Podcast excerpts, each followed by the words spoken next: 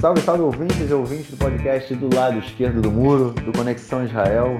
Estamos de volta, mais uma semana. Eu, Marcos Gorstein e João Miragaia. Fala, João. Fala, Marquinhos, tudo bem? Tranquilo, na boa. Estamos aí na tradicional quinta-feira à noite, agora 10 horas da noite a gente gravando aqui em Israel, é, fechando a semana e episódio de hoje com um convidado especial. A gente trouxe aí o nosso é, companheiro de Conexão Israel e professor da Universidade Hebraica de Jerusalém, Yair Mal, que trabalha no Instituto de Ciências Ambientais e vai falar com a gente sobre é, a questão demográfica aqui em Israel. Bom, não sei se eu posso falar a questão demográfica, sobre a explosão demográfica né, aqui em Israel. É, e, enfim, trazendo aí um bloco especial para vocês é, nesse episódio. Vamos então passar já para o nosso primeiro bloco, onde a gente vai falar da política doméstica essa semana. Enfim, começou, essa semana começou até meio calma, né, João? Foi uma coisa bem tranquila, assim, até que de repente o bicho começou a pegar várias notícias, mas enfim, foram notícias que pareciam que iam dar um, um sei lá, né, dar um, um estrondo, uma, causar alguma coisa. Na verdade é tipo rabo de foguete, né? Aí acaba, apagou, nada aconteceu. É, a primeira delas foi o Gantz, né, que falando, gente, só para fazer uma recapitulação rapidinha, né? É, há um tempo, há poucas semanas, né, a gente comentou isso, é, foi é, é votado no Knesset a KPI, né, é, para investigar o caso do, da venda de submarinos para o Egito, né, o, e, e também pela compra de submarinos de Israel, né, e que o Bibi é, estaria envolvido nisso de alguma forma, porque ele era o primeiro-ministro e havia várias suspeitas de, de irregularidades, né. É, esse, inclusive, era um caso que o Bibi estava sendo investigado e que o, o Avihai Mandelblit, né, que é o, o, procurador, ele resolveu não aceitar a indicação da polícia. Então, ele foi o único caso. E aí, a, a, o, a oposição apresentou a, no, no, parlamento essa votação para que fosse criada uma comissão para que fosse investigado o Bibi Netanyahu. A, vota, a oposição ganhou a votação, né? É, depois houve uma manobra política é, da mesa diretora, né, do Likud, e de um parlamentar do partido Raam, né, que a gente falou dele lá na semana passada, do é, é, Mansur, Abbas, isso, que é, fizeram uma movimentação política. O Mansur Abbas ele é muito próximo do Likud e a votação o, o, a, foi feita uma nova votação e aí o governo é, conseguiu frear a formação dessa CPI. É, só que essa semana o Gantz é, falou que ia começar uma investigação sobre o que aconteceu nessa venda aí desses submarinos. É rabo de foguete ou ele vai investigar mesmo, cara? Olha, a verdade é a seguinte: é, o procurador-geral do governo, né, o Avihai Mandelblit, ele já declarou que o Netanyahu ele não é suspeito nessa, nessa pasta, que era a pasta 3000. Então ele decidiu por não indiciar o Netanyahu. Né? Então, é, a princípio, quando você abre essa CPI, né, você é, não está abrindo essa CPI para investigar o Netanyahu, mas para investigar outras possíveis, é, enfim, situações que possam ter havido, onde possa ter havido corrupção, onde possa ter havido alguma irregularidade, né? É, enfim, eu acho que o, tanto do Meretz, que foi quem propôs essa comissão, quanto do Gantz, agora que é quem está levando ela, quem está batendo de frente para lançar ela, é, por meio dessa investigação, é, achar indícios, mais indícios, né, o que, como se o que tivesse não fosse suficiente, para poder deixar a situação do Netanyahu complicada, se não na justiça, pelo menos frente à opinião pública, é, e prejudicar, é, enfim, a sua, a sua imagem e talvez a sua, a sua, a sua situação jurídica, né? É, enfim, eu acho que essa, esse é o objetivo dele. É importante dizer que essa comissão é muito diferente da CPI do Brasil, né, porque ela, ela é presidida por um, por um membro do Poder Judiciário, ela não tem é, poder de indiciar ninguém, a menos que uma pessoa seja convocada a depor e não vá. Aí essa pessoa pode ter que responder judicialmente por isso. Todo mundo que é convocado a depor é obrigado aí. É, mas essa, mas essa, essa comissão ela não pode incriminar ninguém, mas ela pode recolher provas, evidências, para que a justiça tome uma, uma atitude posteriormente. Né?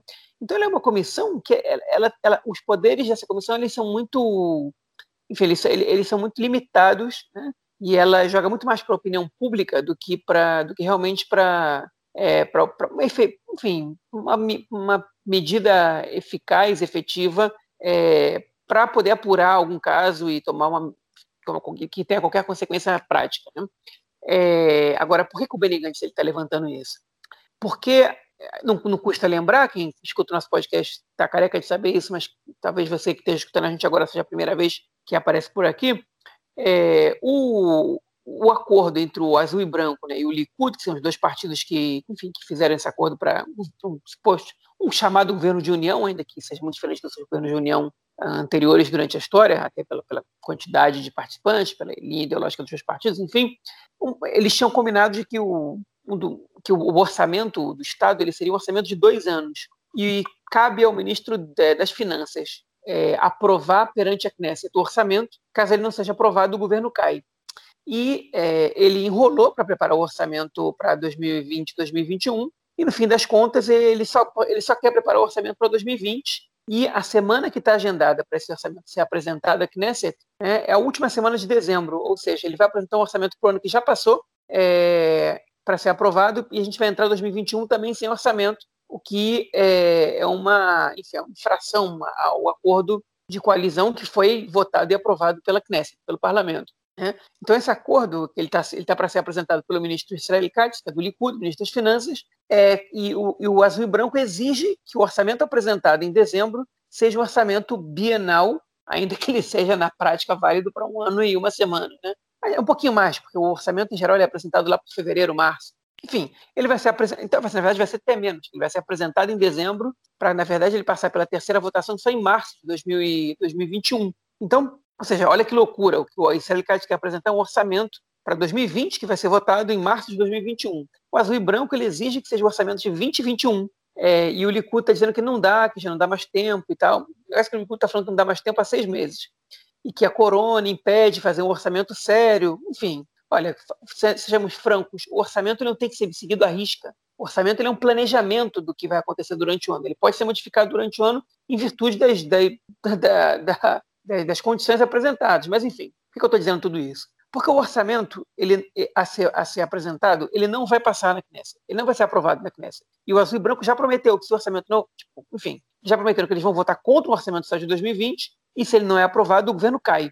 É, é, então, o que está acontecendo é o seguinte, o Benny Gantz, ele já entendeu que o governo vai cair, hoje, numa, num programa de rádio transmitido pelo canal público, pelo, pelo, pelo canal é, Reshet Bet, né, da rádio, a rádio pública, o ministro do Likud, Efraim Kish, é, ele foi perguntado, foi, na verdade, empurrado contra a parede pelos entrevistadores, falou, qual é a chance do Benny Gantz ser primeiro-ministro? Ele assumir, enfim, daqui a, em outubro do ano que vem, é, o cargo de primeiro-ministro. E ele, não, se ele continuar se comportando como está... Não, não, essa não é a pergunta. A pergunta é, qual é a chance de 1 a 10? Ele falou, não tem chance. Ou seja, o Likud, o próprio Likud já está dizendo abertamente, o Benny Gantz não vai ser primeiro-ministro. Então, o que ele tem a perder?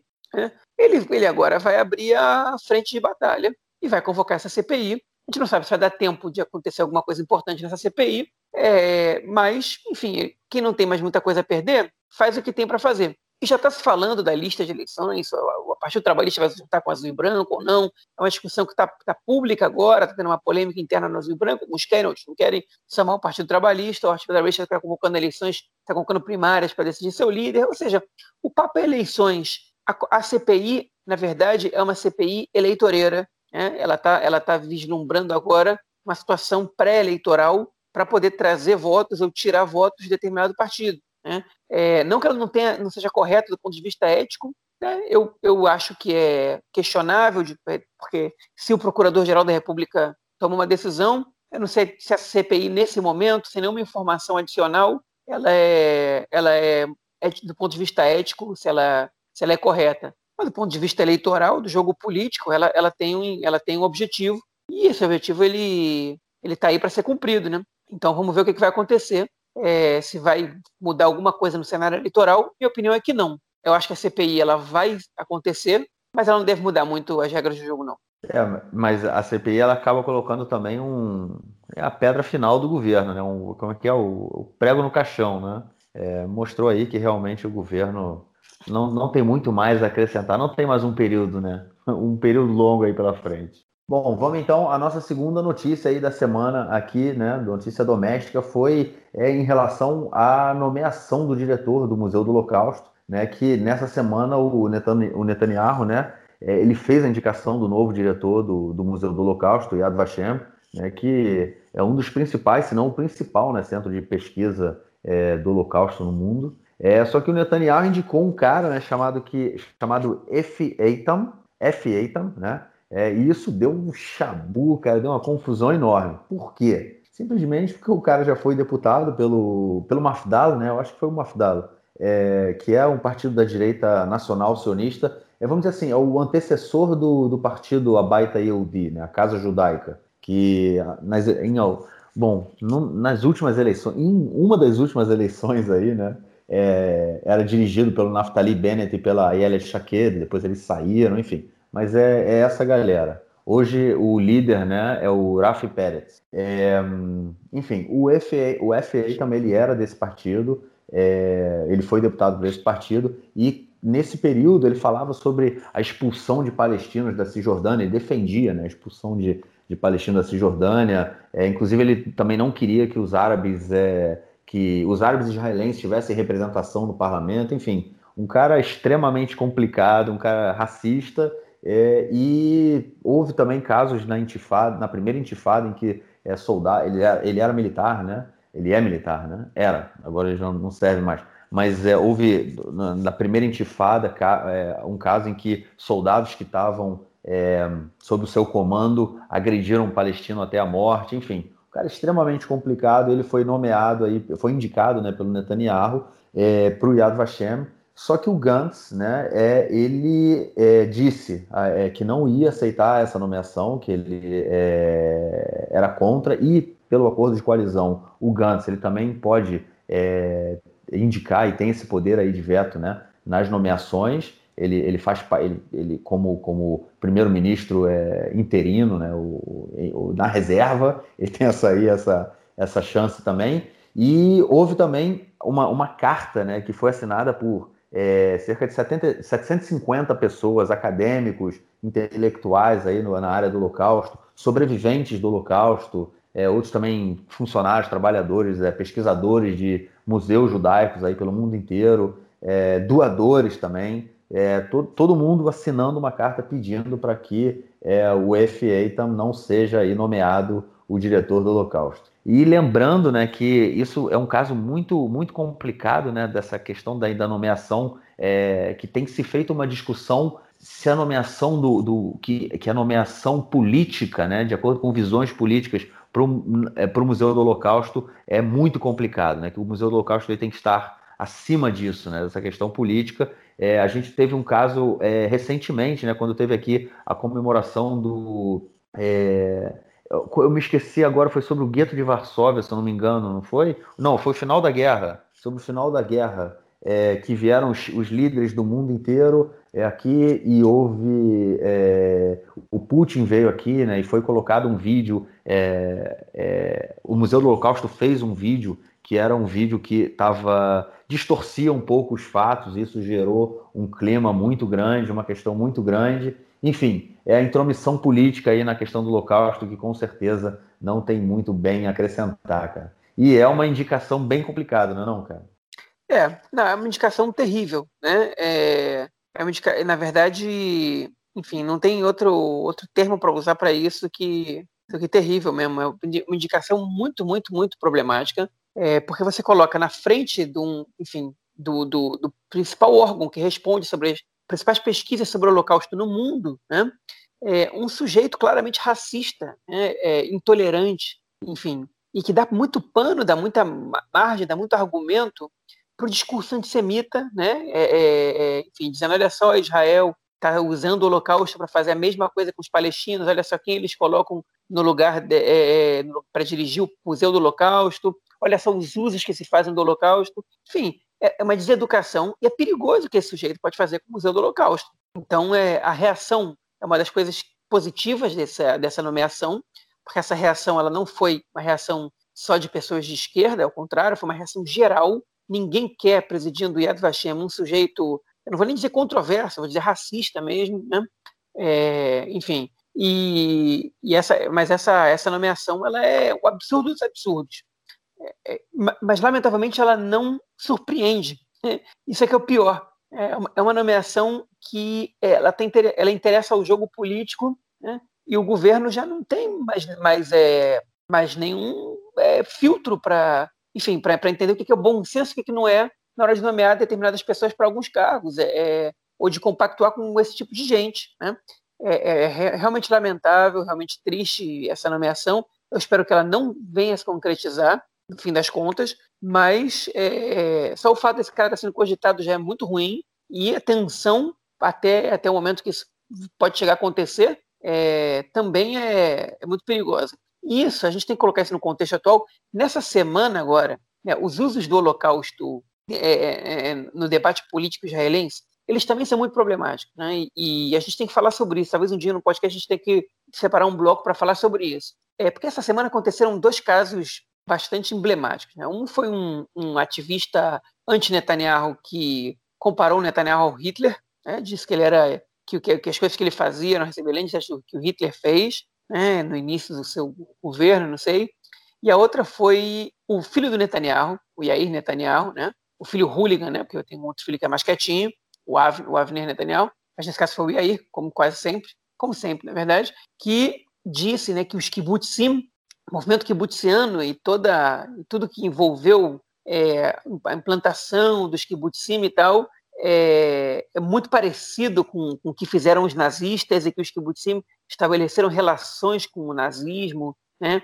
Enfim, ele tentou associar um movimento, é, enfim, um movimento que foi fundamental para a implantação do, do, do, do para a implementação do Estado de Israel, né? Para o sionismo, para a delimitação das fronteiras, para o desenvolvimento agrícola do país, né? uma, uma, uma organização que, enfim, que é o orgulho, na verdade, histórico da, da esquerda sionista. Ele, o que, que ele fez? Ele associou o nazismo, obviamente fazendo com aquele discurso estúpido, imbecil e equivocado de que o nazismo é de esquerda. A gente sabe que não é, o nazismo é de extrema-direita, mas o Netanyahu, ele, enfim, não, não se envergonha de tentar deturpar a história, contra, inclusive, que dizem os pesquisadores do Yad Vashem, né? e fez um uso patético, lamentável, é, é, enfim, do nazismo para fazer uma comparação com uma coisa que ali não tem nada a ver, que aí ofende a memória dessas pessoas que lutaram bravamente aí pela, pela implementação do Estado e pela, pela delimitação das fronteiras em todas as guerras. Né? O, o, o Kibbutznik, que é o membro do Kibbutz, ele é famoso em Israel, era, antigamente era mais forte esse imaginário, mas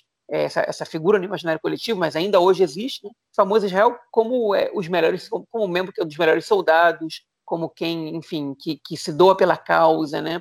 Que onde você precisa ele. É, e o Yair Netanyahu vai lá e deturpa essa imagem. Né? O Menachem Begin já tinha feito isso nos anos 70, chamando os membros dos kibbutzim de milionários com piscinas. Né? É, mas, enfim, que, que, era uma concepção totalmente equivocada, fazia parte da retórica política dele. Obviamente que ele não chegou no nível baixo que, que chegou o Yair Netanyahu, e mentiroso, inescrupuloso de dizer que que, que, enfim, de associar os kibbutz, os kibbutz aos nazistas, como também foi totalmente equivocada a comparação do Netanyahu com Hitler. Né? É, a gente precisa, é, é, enfim, e eu critiquei muito o Netanyahu, porque o que ele fez, na minha concepção, foi ainda mais absurdo, mas comparar o Netanyahu com Hitler também é totalmente absurdo. A gente tem que, se a gente não quer que os revisionistas do Holocausto é, usem o Holocausto de maneira é, é, pejorativa e, e errada, a gente não pode permitir que pessoas que, que pertencem ao mesmo campo político e ideológico que a gente façam a mesma coisa. Comparar o Netanyahu ao Hitler também é uma comparação abjeta, tosca e absurda. Né? O Netanyahu ele pode ter um milhão de defeitos, mas ele não é um genocida, ele não tem um plano sistemático de exterminação é, é de, uma, de uma população. Né? Ele, enfim, é, ele, não é, ele não é um ditador. Né? Ele, ele, ele ataca a democracia em vários aspectos, mas ele não é um ditador. Enfim, nem tudo que não é plenamente democrático é uma ditadura. Existem vários cinzas no caminho, e Israel ainda é uma democracia, enfim. E Hitler é, é o pior dos ditadores do, do, do século XX, pelo menos, né? é, o, que, que faz com que a comparação com ele seja uma ferramenta política, uma arma política, mas que não condiz com a realidade. Né? E a gente, enfim, a gente não pode permitir esse tipo de coisa acontecer. Então, é, essa, esse uso do Holocausto e do Hitler e do nazismo no, no, no, discurso político israelense, ele é muito mal feito, ele é muito irresponsável. E, e, de repente, quando você, quando você indica um sujeito como esse cara para presidir o Yad Vashem, né, você corrobora essa responsabilidade, você dá argumento para esse tipo de gente continuar fazendo esse tipo de comentário. Então, isso, isso não pode acontecer. A gente tem que evitar que isso aconteça. De qualquer maneira, né? a pressão política tem que ser muito forte para que esse cara não seja nomeado. É isso. Vamos então passar para o nosso próximo bloco, onde a gente vai falar da política externa. Duas notícias aí também nesse bloco para a gente estar tá conversando. A primeira delas é a seguinte: é, mais uma vez uma recapitulação rapidinha. Enfim, depois daquele acordo, lá do acordo do século, né, do Donald Trump, que, que não saiu, né, não voou, é, Israel tomou a decisão de, de anexar né, regiões da Cisjordânia, enfim, é, e fez com que a, a autoridade palestina cortasse né, os laços de segurança com as forças de, com, com, bom, com as forças de segurança né, israelenses. É, o que, que isso quer dizer? É que a, a autoridade palestina não estava mais passando informação sobre, é, vamos supor, atentados que estariam para acontecer, é, militantes que estariam envolvidos aí nesse, nesses atentados, enfim, células terroristas, né? É, o, a, o, a polícia palestina, né, eles também têm polícia, tem um serviço de inteligência, eles têm acesso a coisas, a lugares que o exército de Israel é, e os serviços de segurança não têm, né? Então, é, porque não é em cada vila que tem um, uma série falda acontecendo. Né? As pessoas devem achar que aqui é todo canto assim. Mas é, o que acontece é que havia essa troca de informação, a autoridade palestina passava informações de segurança para as forças né, é, israelenses, e isso foi parado aí quando Israel anunciou que, gost... que a sua intenção né, de anexar parte do território é, palestino. Junto a isso também foi parada a, a, o repasse né, de, do, dos impostos né, que são é, recolhidos por Israel para a autoridade palestina.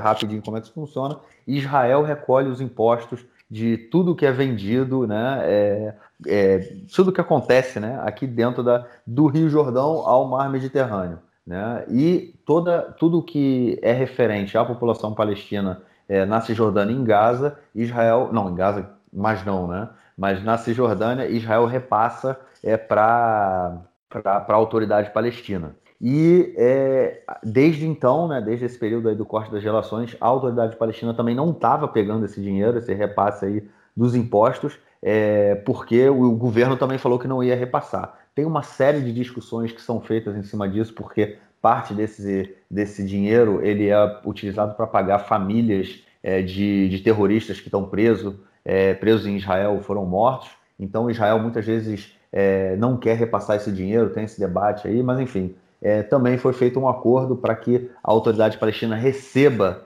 esse dinheiro é, que está que tá retido aí, que chega é quase um bilhão de dólares, ou seja, é muito dinheiro. Eles também estão passando por uma crise séria por causa do corona. É, e a situação, é, situação econômica né, nunca foi, nunca foi é, boa né, ali na, na região. É, mas também a autoridade palestina nesse, em todo esse movimento aí perdeu muito né, espaço, perdeu mais a moral é, e o reconhecimento da população palestina é, de como um todo, mas principalmente ali da Cisjordânia, né? Porque, enfim, é, não consegue é, emendar uma política de enfrentamento em nenhuma frente, né? Tem perdido muito mais para Israel do que tem ganhado, apesar de terem tentado falar é, houve um movimento de dizer que é, a volta dessa, dessas, é, dessa troca de informações era uma vitória frente ao inimigo sionista. Mas a população palestina sabe que a realidade é outra.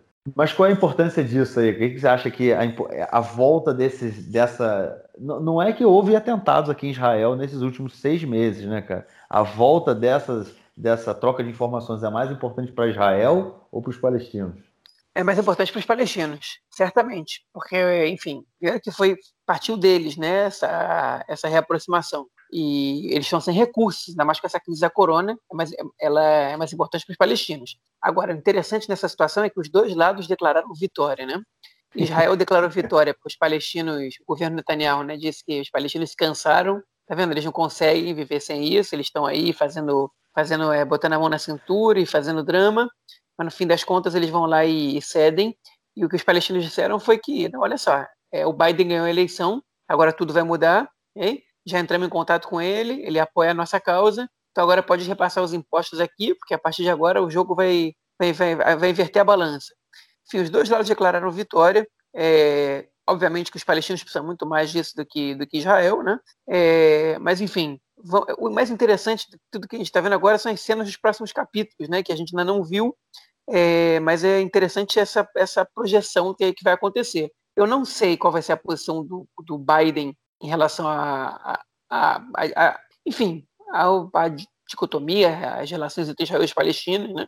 É, mas é, eu tenho uma suposição e uma certeza, né? A certeza é que ele vai ele vai assumir uma posição mais pró-Palestina do que o Trump. A suposição é que vai ser mais pró-Israel do que o Obama. E isso coloca a situação num grande impasse, porque o Obama não conseguiu fazer nada, é, já sendo talvez nos últimos anos o presidente que mais tentou pelo menos forçar, pressionar o, o, o, o primeiro-ministro israelense a fazer negociações, né? É, se o Biden pressionar menos o Netanyahu, não vai acontecer absolutamente nada. Mas não acontecer absolutamente nada para os palestinos é melhor do que o que aconteceu durante o governo Trump. Então, enfim, é, eu acho que a gente está aí rumo a um impasse de mais alguns quatro anos, pelo menos do que depender do presidente dos Estados Unidos.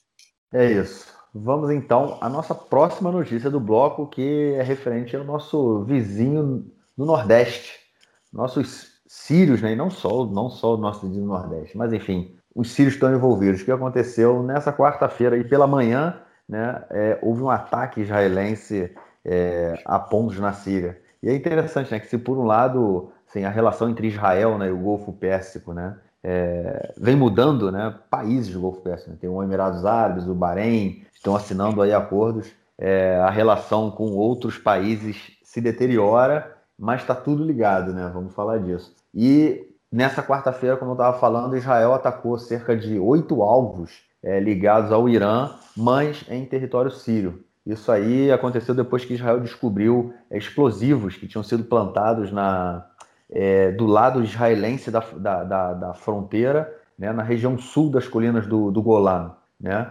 E isso já tinha acontecido né, algum, algum, há um tempo atrás, é, quando é, a, a, acusação israelense era de que é, a, a, os iranianos, né, forças iranianas, o governo iraniano estaria pagando é, cidadãos é, que vivem ali na região da fronteira para colocar as bombas. E na primeira vez que eles colocaram as bombas, o exército israelense conseguiu é, é, matar os caras. É, e dessa vez o que aconteceu foi que eles colocaram a bomba, eles, é, as bombas foram descobertas, só que Israel não tentou atacar a célula que colocou a bomba, mas pelo contrário atacou os alvos iranianos, porque é, Israel diz que tá tudo quem, quem financia né, essas pessoas é a força Quds, né, que é ligada à guarda revolucionária é, do Irã.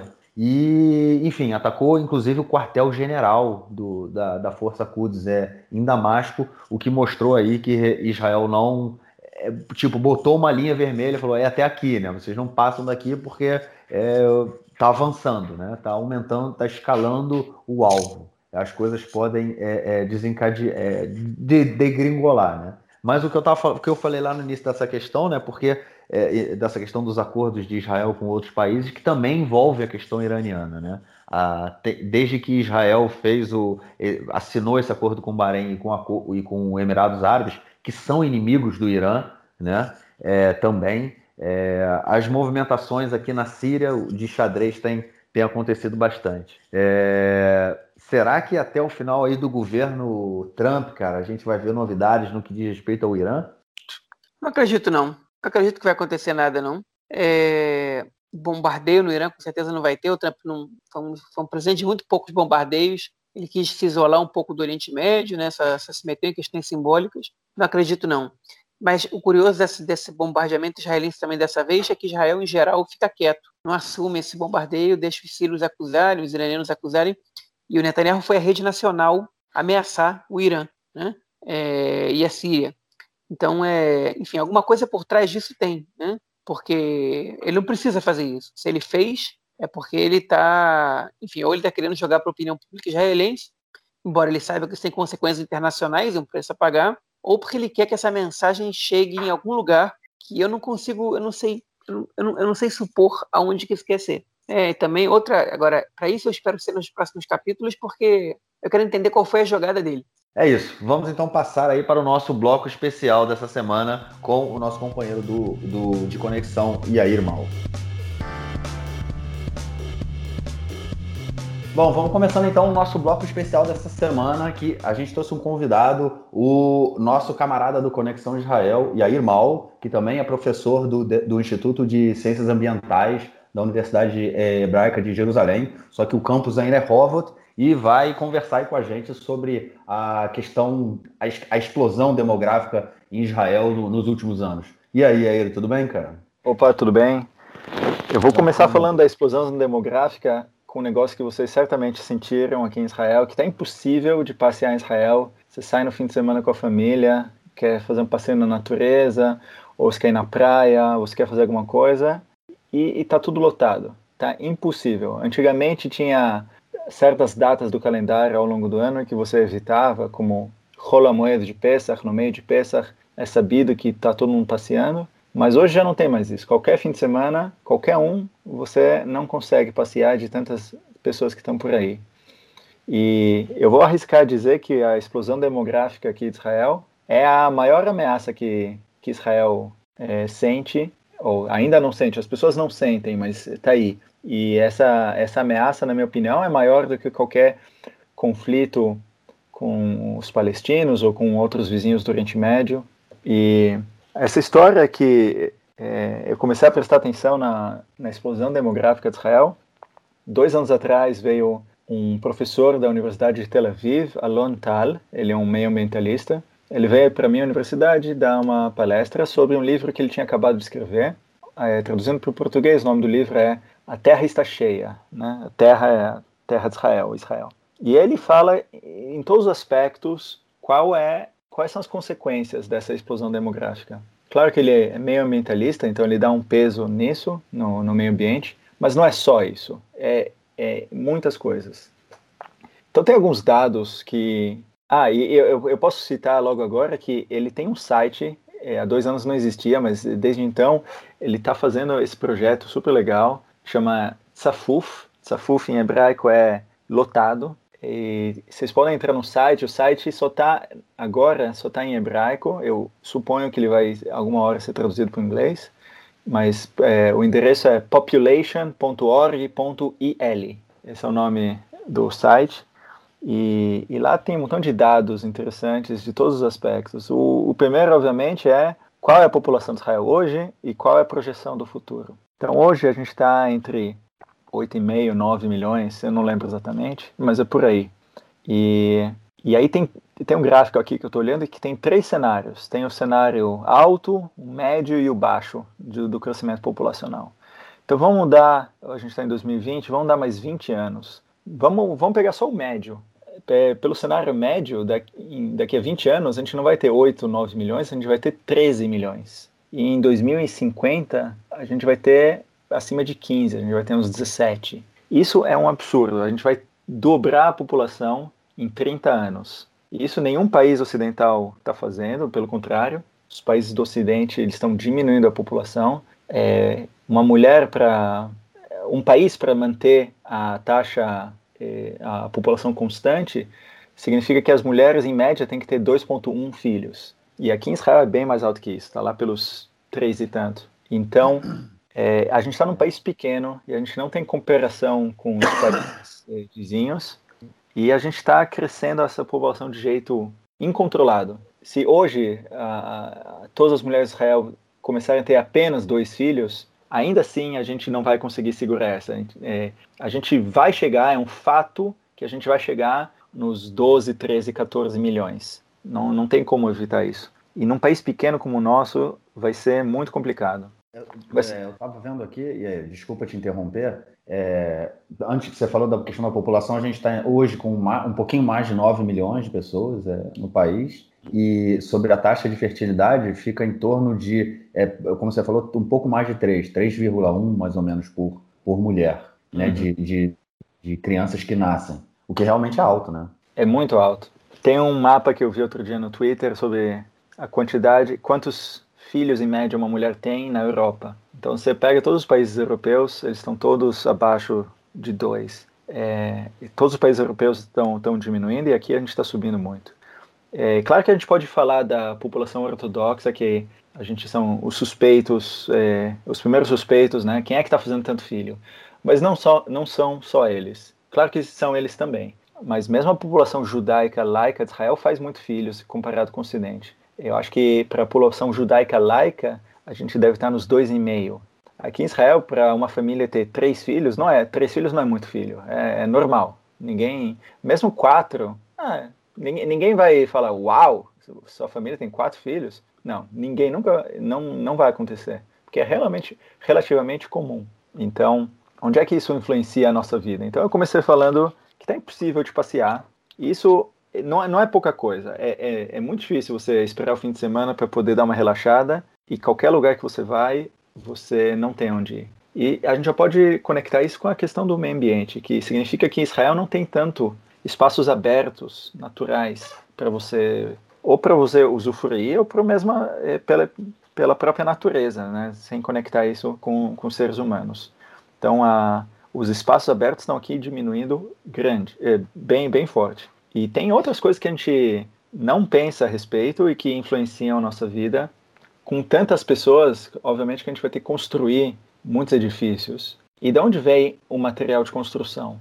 É, um dos, materi um dos é, das é, matérias-primas do cimento é areia. E não tem mais areia. Quer dizer, e, é, a gente nunca pensa nisso, mas é, a gente fala, ah, beleza, Israel é metade deserto, quem não pega areia do deserto?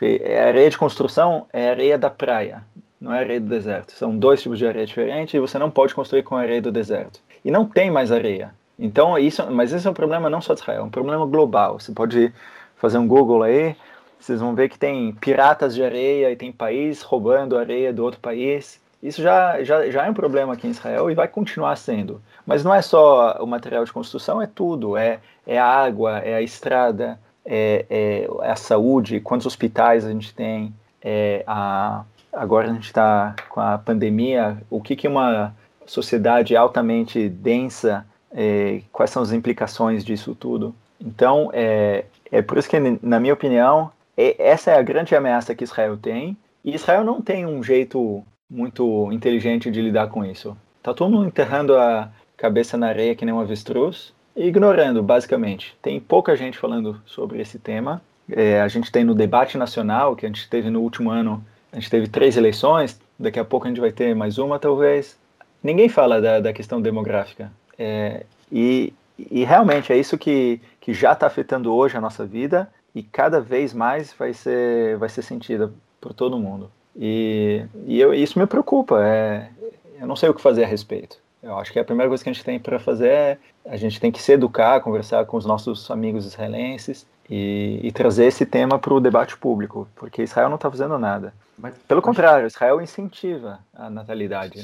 Não tinha um, eu acho eu... que em que ano foi é, que tinha uma, uma política do governo, foi, no, foi bem no início, da, na, logo depois da criação do Estado, que o Ben Gurion falou que quem chegasse a 10 filhos tinha um, um prêmio especial, tipo, incentivando a questão da, da, natali, da, da, da reprodução, né? Sim. E, mas eu acho que tem uma série, essa, essa questão da, da demografia, principalmente aqui, né? Ela tem uma, ela levanta uma série de questões bem interessantes para a gente discutir, né? Porque tem a ver com, com a própria é, a, a questão do conflito palestino-israelense, ela passa também por uma questão demográfica, né? É, a cultura judaica, ela também é uma cultura que ela estimula muito a, a questão dos filhos, né? E eu achei interessante essa questão dos ortodoxos, porque justamente por uma coisa que você falou, é, que geralmente as pessoas pensam que o ortodoxo, as famílias ortodoxas, né, que têm muitos filhos, eles são o, o maior problema é, para esse crescimento. Só que quando a gente vai ver é, que a taxa média de natalidade é de três filhos, um pouquinho mais de três filhos, é, a gente, pô, não é. Então, até que ponto os ortodoxos realmente influenciam? Porque, como você falou, três filhos é normal aqui. Né? Três filhos, não, com uma família com três filhos é tranquilo. Então, assim, se a média é três filhos, é porque é, o, o, tipo o número de, de filhos dos ortodoxos também não é muito, muito, muito alto. É, e vem caindo. E vem, vem caindo. caindo. também. Eu tenho um outro gráfico que agora não está na minha frente, então eu posso estar errando os números, mas há algumas décadas atrás, uma família ortodoxa podia ter sete filhos e agora tem cinco e meio. Cinco e meio ainda é bastante, mas perto de sete tem, tem caído. É, mas mesmo. Uma família. Esse, é, esse número de famílias ortodoxas ou ultra-ortodoxas? Isso eu não sei é, dizer. Eu não sei se eles são É porque há duas semanas eu, eu, eu entrei na Lisca, estatística, né? Não sei como se traduz isso para português. É... IBGE. É como se fosse IBGE israelense. IBGE, IBGE. E a informação que eu vi sobre a população ultra-ortodoxa há três semanas que eu fui preparar uma aula era, era contrastante com essa tua, era, era o contrário. Dizia hum. que nos anos 80 uma família ultra-ortodoxa tinha uma média de cinco filhos e meio, é, nos anos 90 isso aumentou para seis, seis filhos, ponto um, e nos anos 2000 já era de 7,1 por família é, dessas famílias ultra-ortodoxas. Então, esses uhum. dados estão bem frescos para mim, porque eu preparei essa aula tem, tem três semanas. Pode ser que a família ortodoxa moderna tenha diminuído bastante o número de filhos e que isso tenha feito um equilíbrio entre as duas. Uhum. É, mas, mas me causa estranheza agora essa, essa informação. Mas é, eu, eu, tenho lição é. de caso para fazer, pode ser, pode ser que eu estou errado. Agora, eu acho. Eu, eu, queria fazer um comentário que a gente, na verdade, a questão demográfica em Israel levantada há muitas décadas né, no, no, debate público, mas não sob o ponto de vista, sob a ótica que você acabou de levantar agora. Né? A questão demográfica em Israel ela, ela, ela sempre foi levantada sob o ponto de vista da maioria judaica na terra de Israel, né? e quando você falava questão demográfica, você se referia ao aumento da população árabe, árabe-israelense e árabe-palestina, né? e como isso podia ameaçar a maioria judaica aqui. Exatamente. Com o tempo, pois é, com a ideia da separação dessa terra em dois estados, é, principalmente depois da aliada, da imigração dos judeus da União Soviética, a questão árabe ela desapareceu também porque a população árabe israelense ela, ela diminui a sua taxa de natalidade. Ela ainda é maior que a judaica, mas ela vem diminuindo enquanto a judaica está crescendo. Né? É, e, a, e, depois a questão demográfica passou a ser, pelo menos no pouco que se debate, no pouco que se faz de debate público sobre isso, sobre o aumento da população ultra-ortodoxa, que também tem a ver com o caráter judaico do Estado, mas com caráter judaico do ponto de vista nacional, né? uma vez que a população ultra-ortodoxa, ela em sua maioria, ela não é sionista, não serve o exército, uma grande proporção dos ultra-ortodoxos não trabalham, então isso é, é, única, é única, na verdade, a única questão sobre a qual se debate no, da questão, do ponto de vista demográfico. E você levantou agora uma bola né, que, em geral, os políticos israelenses, os economistas, eles tratam com positividade, né? Por exemplo, agora quando a gente está falando sobre a corona, o baixo número de doentes em estado grave em Israel é atribuído à, à população jovem do país, né? Então é bom ser uma população jovem. Israel não precisa fazer reforma da previdência, porque sempre tem uma população ativa muito grande, porque a população já é muito jovem, né? Então é sempre tem muita gente trabalhando no mercado de trabalho. Quando a população cresce, a economia também cresce, porque é mais gente consumindo. Né? Então você acaba aquecendo a economia. Então isso é visto no país de uma maneira muito positiva. Se você olha, por exemplo, o meio ambiente, né, a água aqui que está terminando, é, a questão da areia, eu nem sabia, para mim isso é uma novidade, mas sobre a água, sobre os recursos hídricos, isso é uma constante, isso, isso sim se fala, só que ninguém relaciona isso ao aumento populacional. As pessoas relacionam isso a problemas geopolíticos, que Israel tem que, tem que entrar em acordo com a Síria ou com outros países para trazer água da Turquia e blá blá blá, né, com e o Líbano. também, né? Pois é, isso sem falar na quantidade de carros é, queimando carbono, né? É, enfim, cada filho que uma pessoa põe no mundo é consumo. E consumo atualmente é muito poluente, né? quando, a gente, quando a gente pensa em diversos aspectos. Então, isso realmente, é realmente isso não está no debate público. Ninguém fala sobre isso. Né? É, a gente não tem um partido verde forte em Israel e os, e os outros partidos eles simplesmente é, é, não, não colocam na sua ordem de prioridades a questão ambiental é, e a questão demográfica, ela é, e a questão demográfica tanto associada à questão ambiental quanto não. Né? Quando você fala das áreas de lazer, não necessariamente tem a ver com a questão ambiental. É, enfim, isso é uma. Eu, eu, eu, não sei se eu colocaria isso como o maior, maior perigo, a maior ameaça a Israel, é, até porque eu acho que essa é uma questão muito, muito global, né? mas enfim, mas é. Mas certamente é uma, é uma questão que deveria estar sendo levada a sério hoje em dia. É, eu acho que a questão ambiental é, é, é, fácil de entender, mas tem coisa que nem eu citei o negócio da areia, e você agora levantou a, a bola da, da quantidade de carros. É, Israel não está pronta, e acho que poucos países do mundo estariam prontos para um crescimento, para dobrar a população em 30 anos. É, é, uma loucura. Então, vamos falar de hospitais. A gente tem, a gente tem leitos suficientes, a gente tem, a gente tem é, estradas suficiente, suficiente, o encanamento do país, o, o esgoto do país, é, ele está pronto para isso. Onde é que a gente vai jogar todo esse lixo? Né? O é, que, que Israel faz com o seu lixo? O que, que a gente faz quando dobra a população? E o que, que, você vai fazer? É, é muita coisa e, e, tem pessoal que se relaciona, tem pessoas que se relacionam mais ou se relacionam menos com a questão ambiental, mas acho que todo mundo se relaciona com, cara, com viver, viver bem, mesmo na, na sua cidade, no seu apartamento, é, é, é muito complicado. Israel ainda incentiva, né? A gente, a gente pode falar que hoje, para cada, cada filho que uma mulher tem, ela ganha, até a criança ter 18 anos, ganha dinheiro do, do país. E aqui eu, eu abri é, para ver quanto dinheiro que é, que é o Bitur Leumi, é o, chama o INSS daqui, que, que ele dá dinheiro.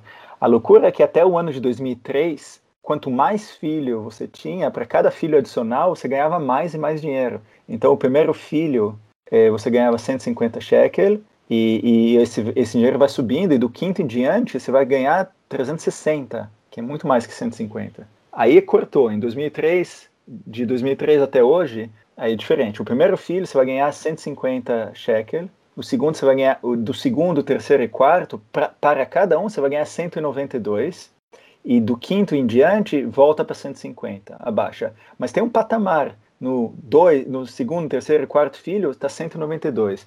Israel está incentivando e ainda incentiva, mas não é só esse, o, a, a, esse não é, obviamente, o único incentivo. Tem uma loucura aqui também que é, Israel e o sistema de saúde ele participa nos gastos de é, é, fertiliza, fertilização in vitro. E isso eu acho sensacional, fantástico. Quem, quem não consegue ter filho é, pode é, é, fazer in vitro e vai ser muito, muito, muito mais barato do que em qualquer outro lugar do mundo. O negócio é que uma pessoa que já tem dois filhos pode fazer um terceiro filho e o país ainda está pagando isso. Quer dizer, o país está incentivando. E a gente pode falar de tudo, né? De, é, do custo da educação, do é, o quanto Israel é, o, o, valor de ter muitos filhos é um valor quase que sagrado e vai ser realmente uma o dia que alguma hora mais cedo ou mais tarde isso vai ter que entrar no debate político. É, eu, eu espero que... que... antes do que depois. E, e vai ser complicado porque essa é uma das é, como se diz em hebraico, uma das vacas sagradas da, que, que vai ser difícil de, de tocar nela. Mas a gente Eu tem que falar, será que a gente tem que estar tá incentivando até hoje? Mas eh, lendo as estatísticas e, e, vendo os vídeos e a palestra e o livro desse Alontal, me dá uma certa angústia, né? Porque é, se a gente hoje começar a agir, pode ser que a gente já perdeu o trem, pode ser que está tarde demais para você dar uma volta. É, é, é complicado isso. Eu, eu não sei se eu me sinto muito otimista a respeito, mas de toda forma é, é um assunto que precisa ser debatido. É, eu acho que essa questão da. É, eu te, eu te, é um sentimento, é uma impressão, não é uma, é uma impressão, né? Não é, na verdade, uma coisa que eu li, como você fez essa pesquisa com o professor, mas é, eu acho que a questão demográfica, por, por conta de, disso que, o, que eu tinha falado também da, do, como, do conflito, né? De passar pela questão do conflito palestino-israelense, ela, ela, é, ela não é debatida. Eu acho que isso, a questão do conflito palestino-israelense é muito importante é, para que essa questão da fertilidade, da, do crescimento demográfico, né, ele seja debatido, né, de, desse balanço entre árabes e judeus aqui. E a questão também de, por exemplo, como você vai fazer um, um debate desses, né, é, para a população ortodoxa, né? população religiosa, de uma certa forma, é, que não, não aceita usar nenhum meio contraceptivo é, é, muito complicado, né? Você cria aí uma divisão dentro da sociedade que, que é, uma, é um debate muito sensível, né? E eu não acho que esteja alguém, que tem alguém, né? Que tem alguma liderança que esteja mesmo disposta a comprar um barulho desses, entendeu? Comprar um desgaste desse. O desgaste é muito grande, né? E negligencia, né? Em tudo isso que você falou, porque realmente a gente vê a população do país crescer dessa forma, vai ter, vai afetar, né, vai ter vão ter consequências em todas as áreas né, de funcionamento do país. Sistema educacional, sistema de saúde, é, na, no funcionamento de uma forma geral da sociedade, como você falou lá no início, a questão do trânsito, né, que hoje já é um caos, né, a gente se movimentar aqui em Israel já é caótico.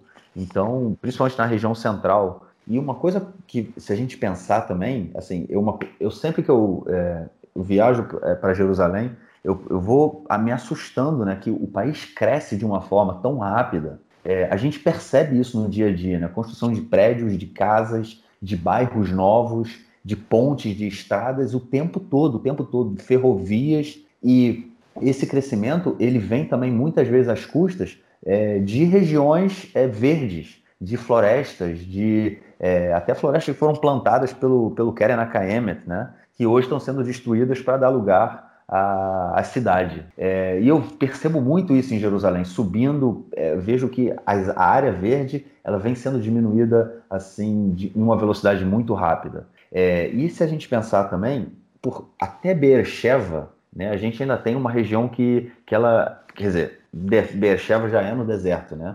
Mas depois de Beersheba, o deserto come feio, né? Então é, a gente só tem até Beersheba para crescer antes de chegar do deserto, e essa região já está ficando cada vez mais né, também bem é, povoada. É, e depois a gente vai para o norte, né, que também é a região verde do país. É a região onde a gente tem a Galileia, a Alta Galileia, que são regiões bem verdes, é onde tem o Mar da Galileia, é, tem água, é, enfim. E a gente pode colocar isso em risco também é, em função do crescimento populacional. É, é, é, realmente complicado, né? Porque o debate não é feito e a gente vê que acho que o, o risco, né? É, como você falou, é, a gente está caminhando e pode ser que em algum momento o, a, a, o, se a, gente, a gente pode começar a voltar, pode começar políticas para tentar voltar, mas já pode ser tarde demais. Né? É, eu tenho alguns comentários é, em relação a algumas coisas que você disse. É, a primeira coisa aqui nesse site que, que eu citei, population.org.il, ele tem uma seção lá de perguntas e respostas, ele fala sobre o Negev, né? 60% do país é deserto e você pode falar, ah, tá tudo vazio, então qual é o problema? Ainda tem espaço para crescer. E aí ele fala, não, não é bem assim, não, não tá tudo vazio, porque se o Negev, primeira coisa que é, o país, a, o, o governo há muito tempo está tentando fazer a maior população, crescer a população do, do sul, né, levar pessoas para o sul, e ninguém quer ir as pessoas já, já votaram com seus próprios pés e ninguém foi para o sul. Então, é, eu acho difícil acreditar que vão, sei lá, muitas pessoas começar de repente a morar no sul. Outra coisa é que a questão militar aqui de Israel é essencial, é, é central na vida do país. E o deserto é onde você tem a, a grande parte das bases e dos, dos territórios onde são feitos treinamentos de tanque, de artilharia, de, de tudo mais. Então, não é que e, e também é a região do país onde você tem mais reservas naturais. Quer dizer, é, é, deserto, mas ela tem a sua natureza do deserto. Então, você crescer o sul é, é as custas, seja do meio ambiente ou seja da segurança nacional, né? Que você não tem, não é que na é verdade que você pode crescer indefinidamente. A outra coisa é da questão é, dos ortodoxos. É, eu diria que eles sim fazem é, controle, um autocontrole de natalidade. É, não é, é, eles não fazem, não fazem filhos é, o, o, quanto dá e você, você vê modulações na, na taxa de fertilidade entre os ortodoxos e, e as mulheres ortodoxas, na medida que elas são melhor educadas, como mulheres de qualquer lugar do mundo, a taxa de natalidade vai descer. Isso é, isso é uma lei de ferro em todo o planeta e aqui também é verdade. Então, se as mulheres ortodoxas são melhor educadas, você pode apostar que, que vai, vai, vai ter menos, menos filhos é, entre os ortodoxos. E a outra coisa é que o que me preocupa muito, isso já está acontecendo, mas vai acontecer mais, é que como os ortodoxos têm uma taxa de natalidade muito maior do que dos laicos, tem um outro gráfico que ele divide a projeção futura entre faixas etárias. E aí você vê quanto daqui a 20, 30 anos vai ter de jovens até 18 anos, é, segundo é, por faixa etária e também por é, setor, se a pessoa é, é árabe, é judeu laico, é judeu ortodoxo. E, e é um, uma coisa insana como 40, hoje eles são não sei quanto, entre 10 e 15, os ortodoxos são entre 10 e 15% da população do país, mas é, daqui a algumas poucas décadas, é, a quantidade de jovens vai ser 40% da, do setor ortodoxo. Então, é, em que, que tipo de, de país a gente está? Isso é claro que eu estou falando do ponto de vista de um judeu laico, né? É, em, em, em, que, que estabilidade social a gente tá, a gente vai ter, já tem ou vai ter no futuro, quando 40% dos jovens do país eles talvez não tão é, não, não tem os mesmos valores democráticos que eu tenho, é, ou eles também é, eles dão mais valor ao,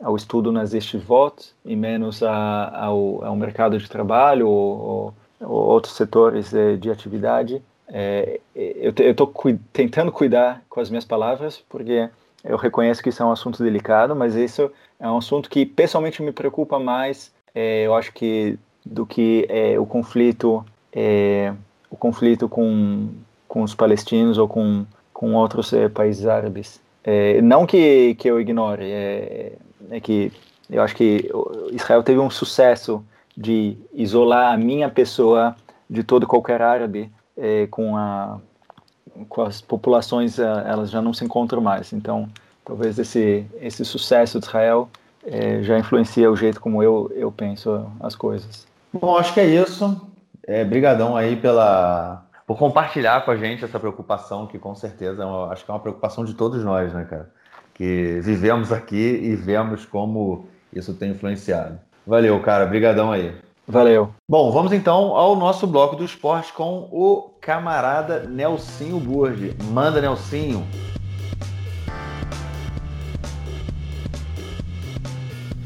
Meu caro Gorenstein, amigos do Conexão Israel, do lado esquerdo do muro, mandar um abraço ao João, que costuma aproveitar os finais de tarde para caminhar no calçadão perto da praia. É isso aí, o João que mora em Kfarsaba vai até a praia ali na área da Marina de Herzliya e fica olhando o pôr do sol que ocorre por volta de 15 para 5, 5 da tarde por aí. Pois é, meu caro Gorstein, houve um clássico muito interessante essa semana no basquete israelense. Apoel Jerusalém contra o Apoel Tel Aviv. É, o grande Apoel Tel Aviv, grande Apoel Jerusalém. Apoel contra Apoel, são duas agremiações distintas, mas têm a origem Apoel. E a vitória foi do Apoio Jerusalém, um time que tem mais tradição e mais dinheiro, foi campeão nos últimos anos. O Apoio Tel Aviv, que surgiu no basquete como uma ONG, está se reorganizando pouco a pouco, se mantendo na Primeira Liga, o que já é uma grande conquista. Perdeu esse jogo, mas a vida continua. O Apoio Tel Aviv, que está aí em breve, vamos falar na semana que vem, em breve lançando um jogador que tem a meta de ir para a NBA, jogador esse que começou nas escolinhas do Apoio Tel Aviv. Lembrando que a gente teve recentemente o Omri Caspi da cidade de Avni, que passou também pelo Maccabi Tel Aviv, lá na NBA. É isso aí então, um grande abraço. Valeu, Nelsinho, obrigadão pelo comentário aí dessa semana e a gente volta na semana que vem. Mais alguma coisa a acrescentar, João? Não, tudo bem, vamos poder ficar por aqui. Beleza, então é isso. Ficamos por aqui e semana que vem a gente volta com as notícias fresquinhas da penúltima semana de novembro. Valeu, João. grande abraço. Abraço, até mais. Tchau, tchau.